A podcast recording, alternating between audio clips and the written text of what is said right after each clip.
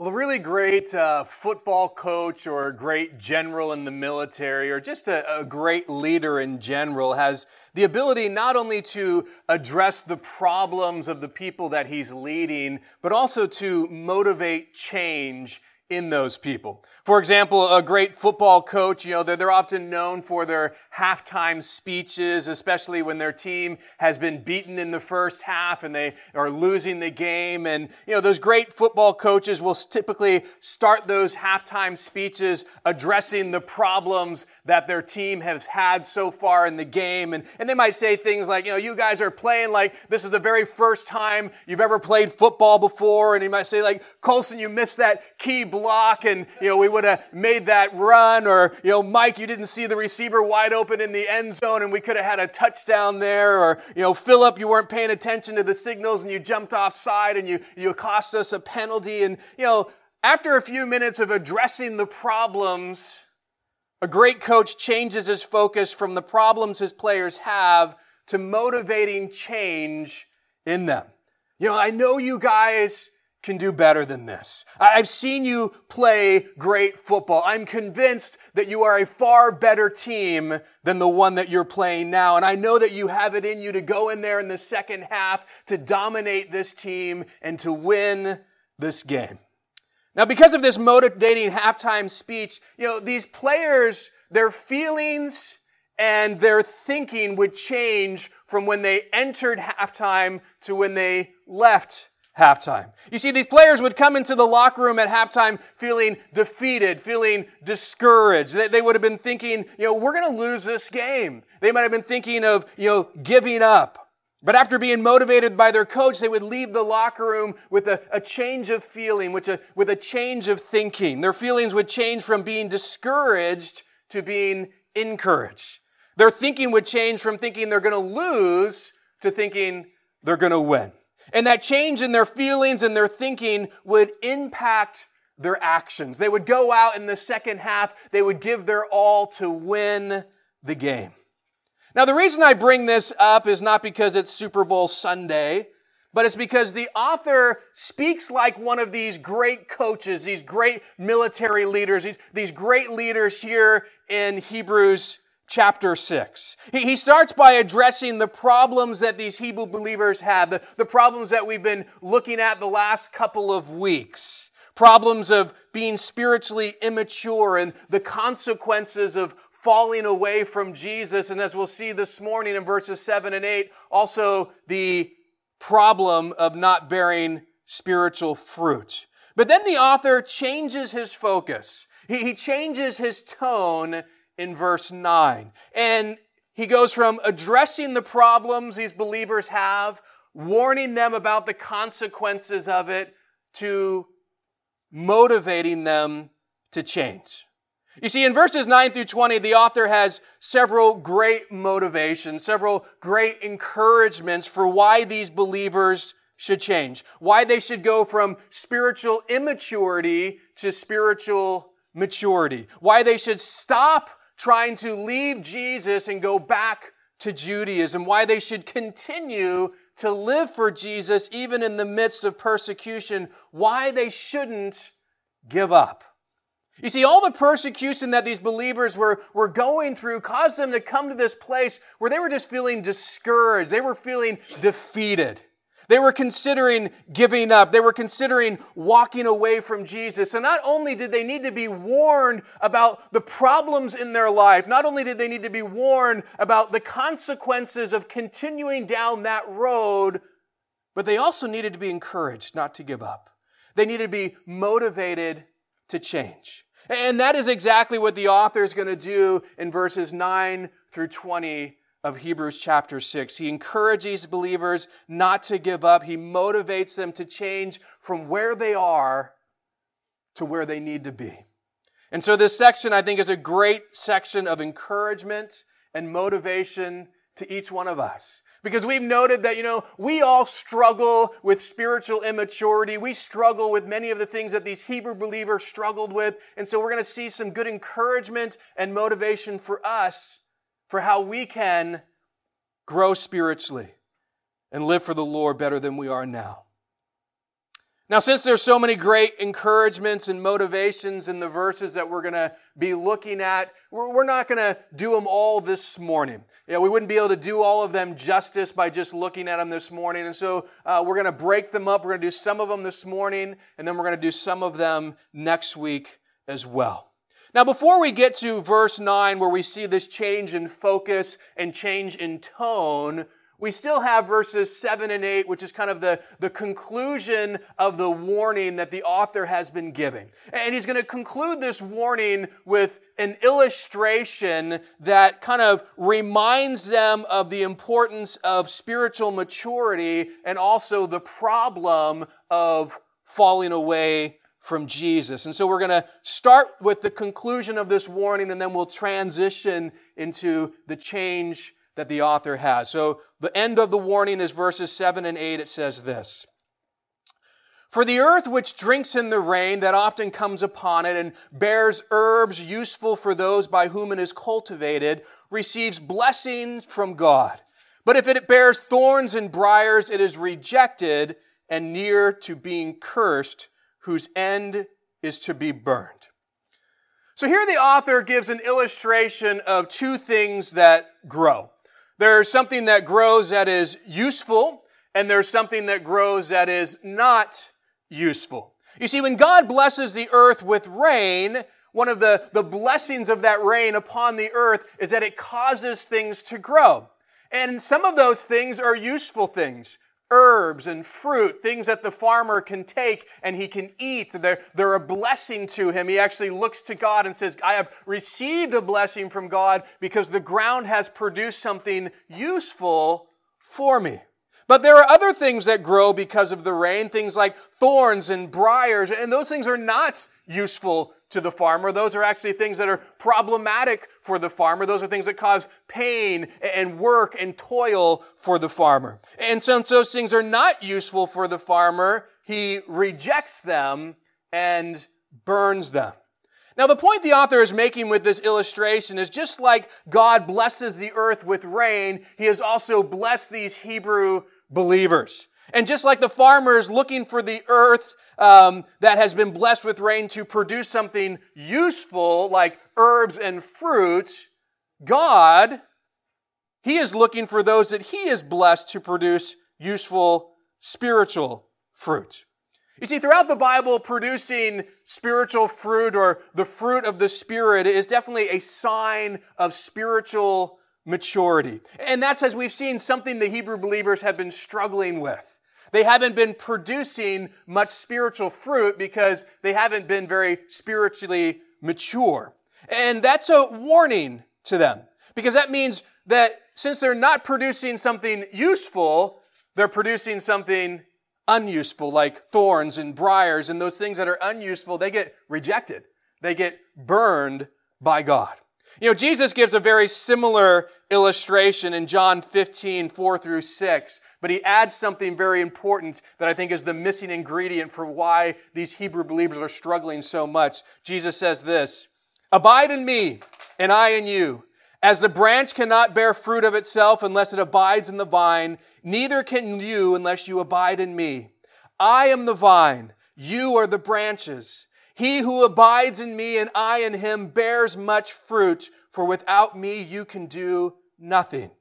If anyone does not abide in me, he is cast out as a branch and is withered, and they gather them and throw them into the fire, and they are burned.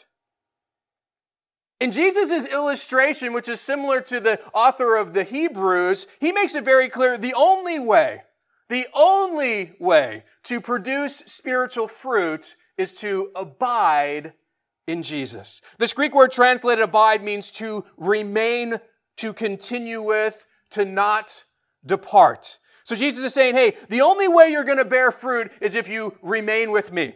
You continue with me. You do not depart from me.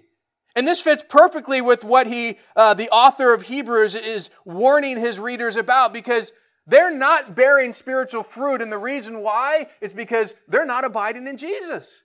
I mean, that is not their main problem. Their main problem is saying, you know, we're going to leave Jesus and we're going to go back to Judaism. We're going to depart from Jesus. Well, that is the opposite of abiding. And this is why they're struggling to mature spiritually because if you want to produce spiritual fruit, which is a sign of spiritual maturity, there's only one way that happens, and that's through abiding, staying connected with Jesus. And this was something they were really struggling with. And I think it's a warning not only for them, but also for us. Because this is something that, that we struggle with as well. You know, we have this desire to produce fruit for God. We, we want to do things for God, but yet sometimes we lose sight of the fact that it's impossible to do it unless we abide in Jesus. And just like these religious leaders or these, uh, sorry, Hebrew believers, they thought, you know what, we could leave Jesus, we could go back to Judaism, we could go back to doing the works of the law, and by doing these works of the law, we could produce spiritual fruit for God. But it wasn't true. Going back to those things wouldn't produce any spiritual fruit because they had to leave Jesus in order to do that. And Jesus makes it clear you can't produce anything unless you're abiding in me. So it doesn't matter how many works of the law you do, none of it is going to produce spiritual fruit. And I think we often fall for that same lie today. We often think that we can leave Jesus, we can, you know, maybe, or maybe we just think of, we just won't abide in him quite the same, and, and we can still produce spiritual fruit by our good works. But the Bible tells us our works apart from Jesus are like filthy rags to God. There's only one way to produce spiritual fruit, and that is to abide, to stay connected to Jesus Christ. And as we abide in Jesus, the Holy Spirit will start to produce the fruit of the Spirit in our lives. Now, so far in this warning, the author of Hebrews has been focusing on the problems. The problems that these believers have, and the warning of the fact that there are consequences that are associated with these problems. And now we come to verse 9, and the focus and the tone of the warning now changes. It goes from a focus about the, the problems and the consequences and a tone that is severe and stern to a focus on encouraging and motivating these believers to change with a tone that is gentle and encouraging. You know, I would say the heart of this section that we're going to see in verses 9 through 20 is a heart that says, you know, even though you may have fallen, even though you haven't been living the way you should, God wants to motivate you to get back on track. God wants to motivate you to live for Him again. You can still change. You can still spiritually grow. You can still be used greatly by God. So if you have fallen, if you haven't been abiding in Jesus like you should, if you've been struggling in your walk with God, I want to encourage you that, you know, these verses should be verses that encourage and motivate you to get up, to come back to following Jesus, to start living for Him again. And the first encouraging motivation the author gives to help these Hebrew believers and to us to really grow and change is in verse 9. It says this But, beloved, we are confident of better things concerning you. Yes, things that accompany salvation, though we speak in this manner. So here we have a, a, very important contrast that we see at the very beginning here of verse 9. The author has just warned them about the consequences of falling away from Jesus, the consequences of not bearing spiritual fruit. And then he says, but we have this contrast. Beloved, we are confident of better things concerning you. Yes, things that accompany salvation, though we speak in this manner. The first thing I want you to note here in this contrast is what the author calls these Hebrew believers. He calls them beloved. And this is really important because it's the only time in this entire letter that this term is used.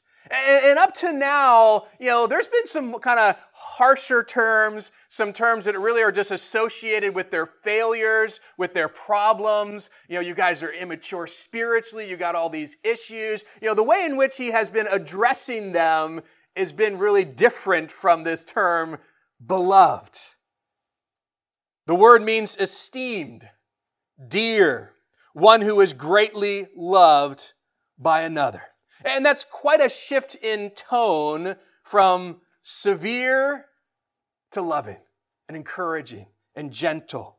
So the author calls these believers beloved, those that are dear to me, those that I love. And notice what the author says about those that he loves. He says, We are confident of better things concerning you. Yes, things that accompany salvation, though we speak in this manner. I want you to try to put yourself in, you know, the readers, the initial re- readers, you know, situation. And, you know, you guys have been messing up. You're spiritually immature. You know, for the most part, you know, this last section has just been a real rebuke about the way in which you've been living, the problems that you have, the consequences that are coming if you're not changing. And then all of a sudden you hear this. And what an encouragement that must have been.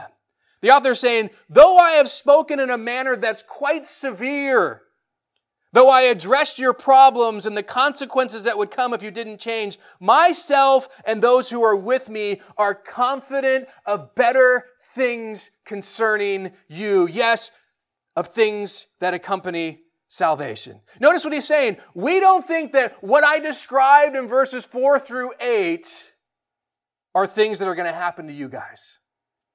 And not only are we confident that you're not going to go down that sinful road that leads to thorns and, and briars, we are confident that you're going to choose to go the right way, that there are things that are better things for you, better things that accompany salvation.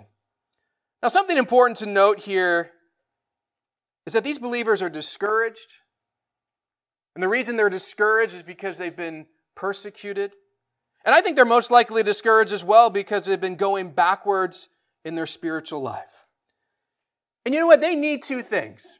They needed someone to love them enough to point out their failure. They needed someone to love them enough to say, you know what, you guys have these problems, and if you don't get your act together, there are some consequences that are going to be associated with those problems that you really want to avoid. They need someone to do that, but if that's all the author did, if that's all he did was say, you know what, you guys got these issues and you got these problems and you got these consequences coming, that wouldn't have motivated them. It most likely would have just discouraged them even more. They probably would have gotten closer to this place of wanting to give up. But when the author changes his focus, changes his tone, lets these believers know, I'm confident of better things concerning you. I'm confident you guys are going to change and do what God wants you to do. That would have been such a, an encouraging thing and a motivating thing for them to actually change. You see, when you're in a discouraged place of defeat, when you start thinking, I'm never going to overcome this, I'm never going to get victory, I've done this thing over and over and over again. It's such a blessing to have a brother or sister in Christ who encourages you, who encourages you with the confidence that they have in God. Not that they have in you, that they have in God who is able to help you get through it, who is able to help you get victory, who is able to help you overcome what you're dealing with. You know, sometimes we just need someone in our corner reminding us of what is possible through the power of the Holy Spirit in our lives. So, the first motivation the author gives these believers to help them change and grow is his own confidence that God has better things for them and that God will help them change. And this is a great motivation to help us change and grow as well. And so, as we look at this personally for ourselves, the first thing that motivates us to change and grow is having believers in our lives who are confident in what God has for us and his ability to help us change and who encourage us in that. You know, I think all of us need believers in our corner who know the Word of God enough that they can be confident in God, confident in His power, confident in His ability, confident in what He can do in our lives, confident in the, His ability to help us through difficulties. We need mature believers who are going to point us to the Bible and point us to Jesus when we're struggling when we're in that persecution or that hardship or that failure. You see, when we're struggling with spiritual maturity or living for God or overcoming sin, We often get counsel from people that don't give us biblical wise counsel. These are people who ultimately encourage us to do things that go against what God's word says. And sometimes it's purposeful and sometimes it's just out of ignorance, but the reality is we're not getting good counsel. And sometimes, let's just be honest with ourselves, that's what we want. Because we're in sin and we know we're in sin, and we just really want someone to say, It's okay. You can continue in that behavior. You can continue to do that. You can continue to treat that person that way. You can continue to indulge in those things. We often just want someone to say, yeah, it's okay. And then we say, oh, great.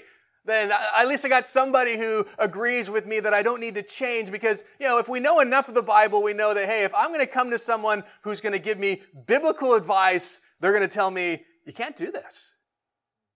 You got to change. And well, I don't want to change. I want to keep doing this. And so there's some times where we actually seek out people to give us the counsel we want to hear, but not the biblical counsel we need to hear. And that's why we need believers who know God's word. We need believers in our lives who are confident in what God has for us, confident in the ability that God has to change us, but also who will take the time to actually encourage us in those things.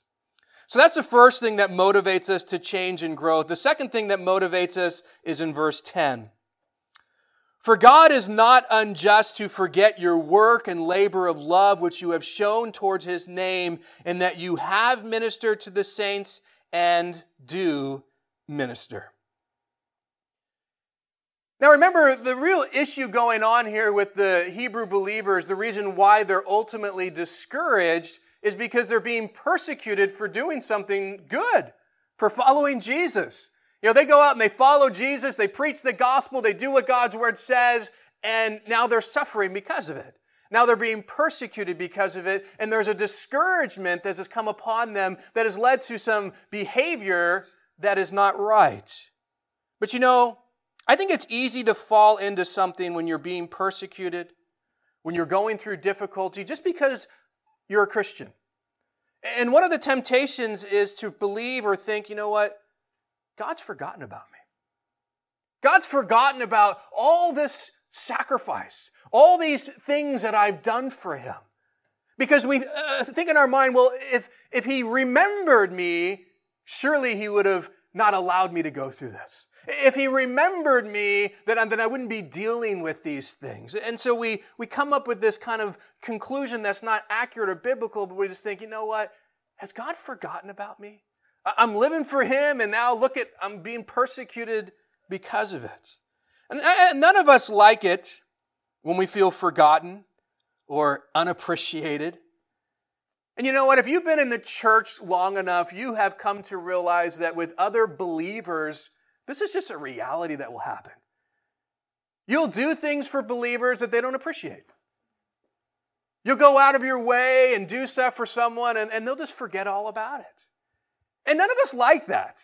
You know, it's not that we, we try to do it for the pat on the back or the approval or whatever, but you know, it's not nice to, to serve and, and invest in and, and do all this for someone who just doesn't appreciate it or forgets it. And sometimes we think, yeah, God's doing the same thing. But you know what? God's not like us, thank goodness. He doesn't forget. And I think that's where it comes to this even worse place of thinking, God forgot me, God doesn't appreciate me. Well, I think the author knows where these believers are at, and he knows they need encouragement. He knows that they're in this place of thinking, you know what, has God forgotten me? And so he gives them not only encouragement, but great motivation to keep living for Jesus. He says, God is not unjust to forget your work and labor of love which you have shown towards his name, in that you have ministered to the saints and do minister. You notice what the author says about God. God is not unjust to forget. Well, what is it that God is not unjust to forget? He's not unjust to forget the work and the labor of love that these Hebrew believers have shown in his name towards other believers. Notice that the Hebrew believers have works and they have labors of love. And the works and the labors of love, they're done for God and they're done towards other believers. And it was something that they did in the past. We're told they have ministered to the saints, but it wasn't just a past thing. It's also something they're doing in the present, and they do minister. So these Hebrew believers, you know, they had a lot of problems, which we've been looking at. But in the midst of all these problems, here's something that is a shining light. Here's something that the author wants to encourage them in. I, I, pointed out some issues, but, but let me point out something that is good in your life. You know, you guys are still ministering in love in the name of Jesus to other believers. You did it in the past, and even with all your problems, you're still doing it in the present. And, and that's an encouraging thing, but that's not the main encouragement he wants to bring to these believers because they're going through this great persecution. And they're like, Lord, I'm still loving people. I'm still doing these things. Have you forgotten about me?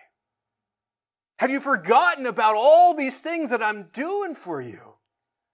And the author wants to encourage them with a wonderful truth God is not unjust to forget their works and labor of love. The author's saying, hey guys, don't be discouraged because God has not forgotten about you. And I love the fact that the author doesn't just say, God has not forgotten about you. He says something even more profound. He says, God is not unjust to forget about you and what you've done for him. Notice he connects the justice of God with the memory of God. And he's doing that to show that God can't forget us and what we have done for him. Because if God forgot you, guess what that would make him? unjust.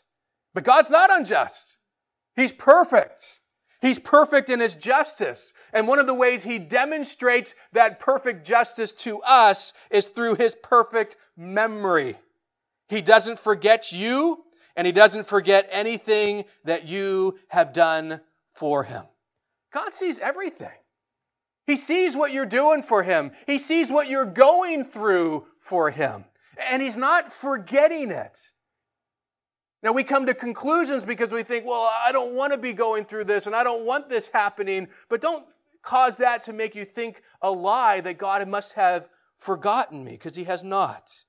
And He will never forget you. So, the second thing that motivates us to change and grow is the fact that God never forgets about us or what we have done for Him.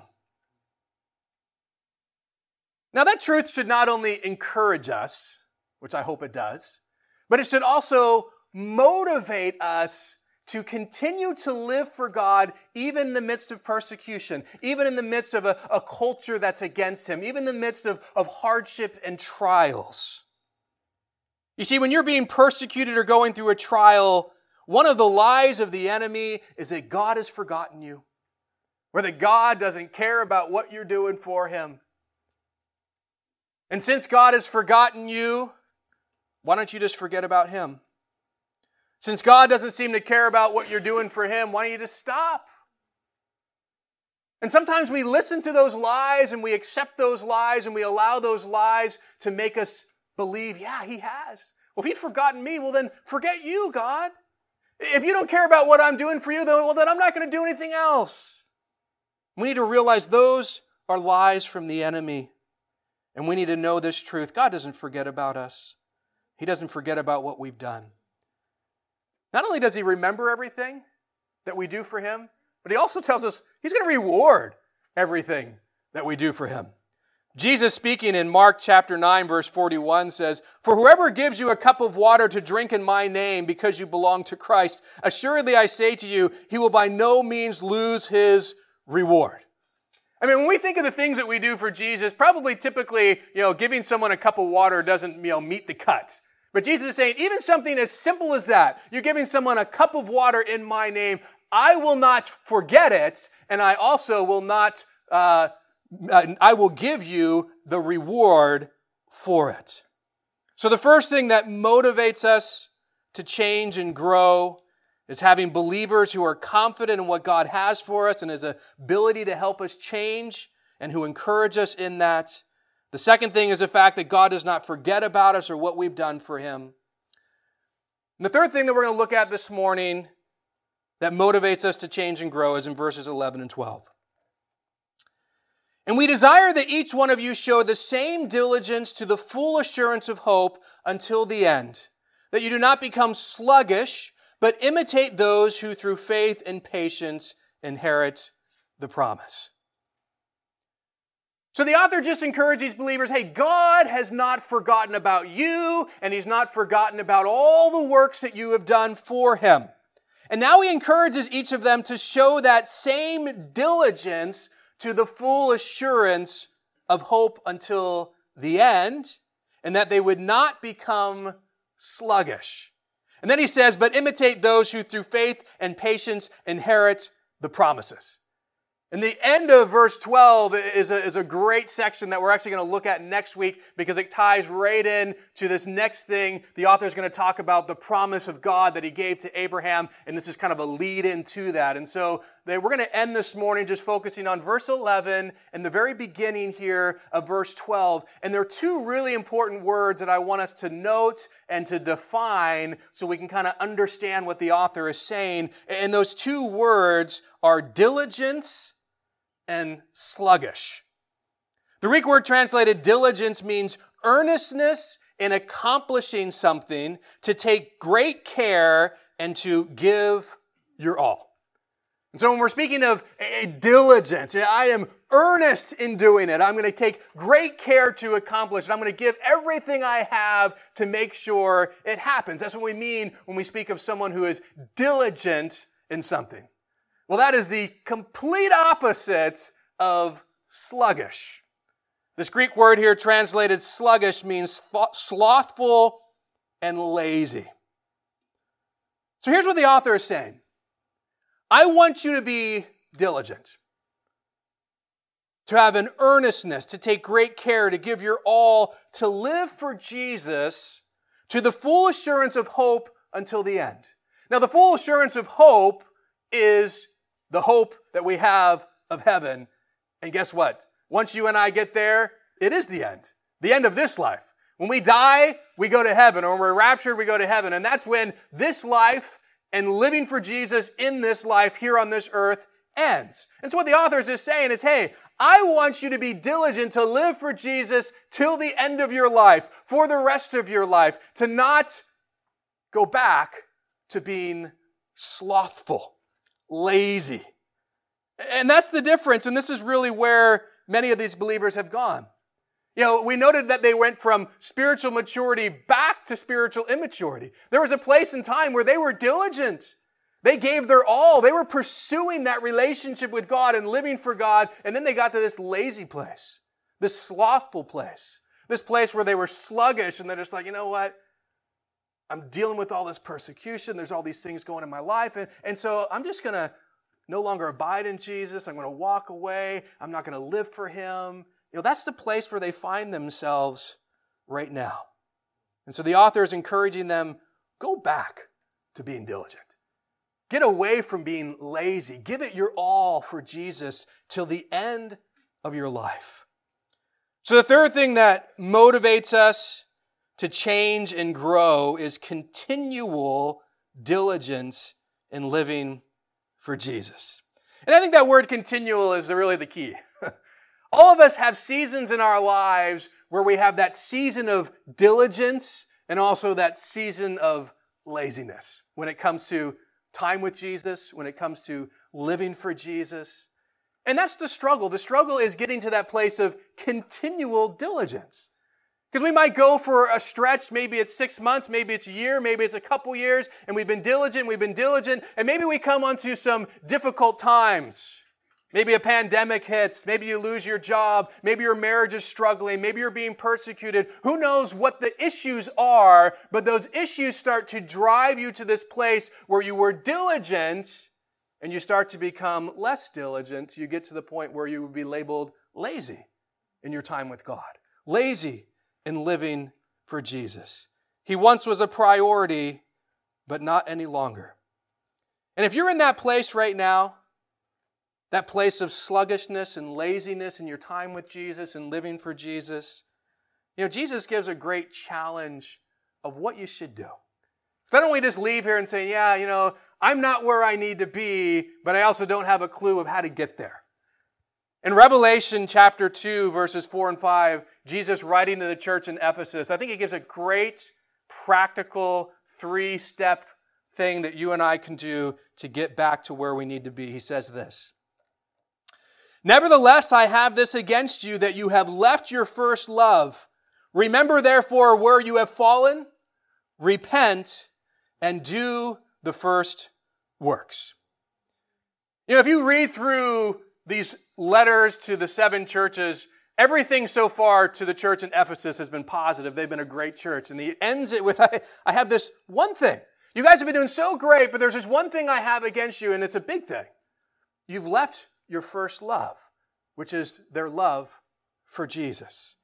They went from that continual diligence in living for Jesus and spending time with Jesus to that place of sluggishness and laziness in their time for Jesus and living for Jesus.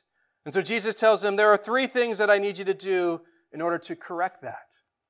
And those three things are remember, repent, and repeat. The first thing you need to do if you've left your first love, if you're in that place where now you kind of have this sluggish and, and laziness in your time with Jesus and living for Jesus, you need to remember from where you have fallen. Remember what you left.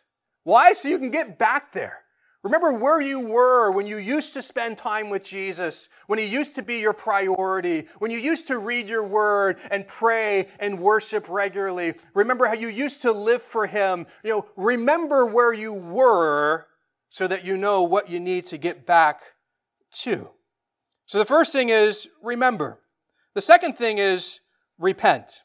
The word repent means to change direction. And so what Jesus is saying is stop doing what you're doing now. Because what you're doing now is not good. And you need to change direction and go back to what is right. You left your first love. You became sluggish and lazy in your relationship with God. And now you need to change direction and go back to your first love. Now you need to go from laziness to diligence in living for Jesus. So first remember, second repent, and the third thing is repeat. Jesus says, do the first works.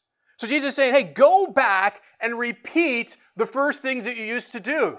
Start doing them again. That's your problem. You stopped doing them, and now you need to start doing them again. Repeat them. Get back into that time with Jesus on a daily basis, making Him the priority, getting into the Word. Repeat those things and watch the change that happens. Now, I want you to note you can only remember the intimate time with Jesus and repeat those times if you actually had a time like that in your life. Because some people, their problem is even bigger. It's not that they can look back and say, man, you know, in, you know, 2005 was that great year when I was spiritually mature or whatever it may be. And they look back and I really lived for Jesus and I spent time with Jesus and it was such a spiritually enriching time. Sometimes it's like, I've never had that in my life. I've never made Jesus a priority. I've never really lived much for him. And so you can't remember back and you can't repeat.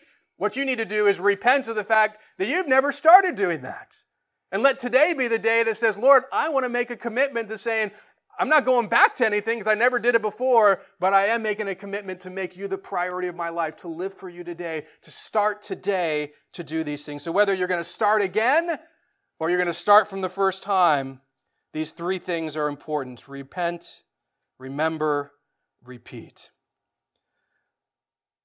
So the author is bringing great encouragement, great motivation, and he starts with these three things that should motivate the Hebrews, that should motivate us. First, have believers who are confident in what God has for us and his ability to help us change and who encourage us in that. Second, God does not forget about us and what we've done for him. And third, continual diligence in living for Jesus. You know, we're talking about motivation to live for Jesus. And in all reality, there's probably not a greater motivation than looking at what Jesus has already done for you and me. If you're not motivated when you look at the cross, I don't know what it's going to take to motivate you.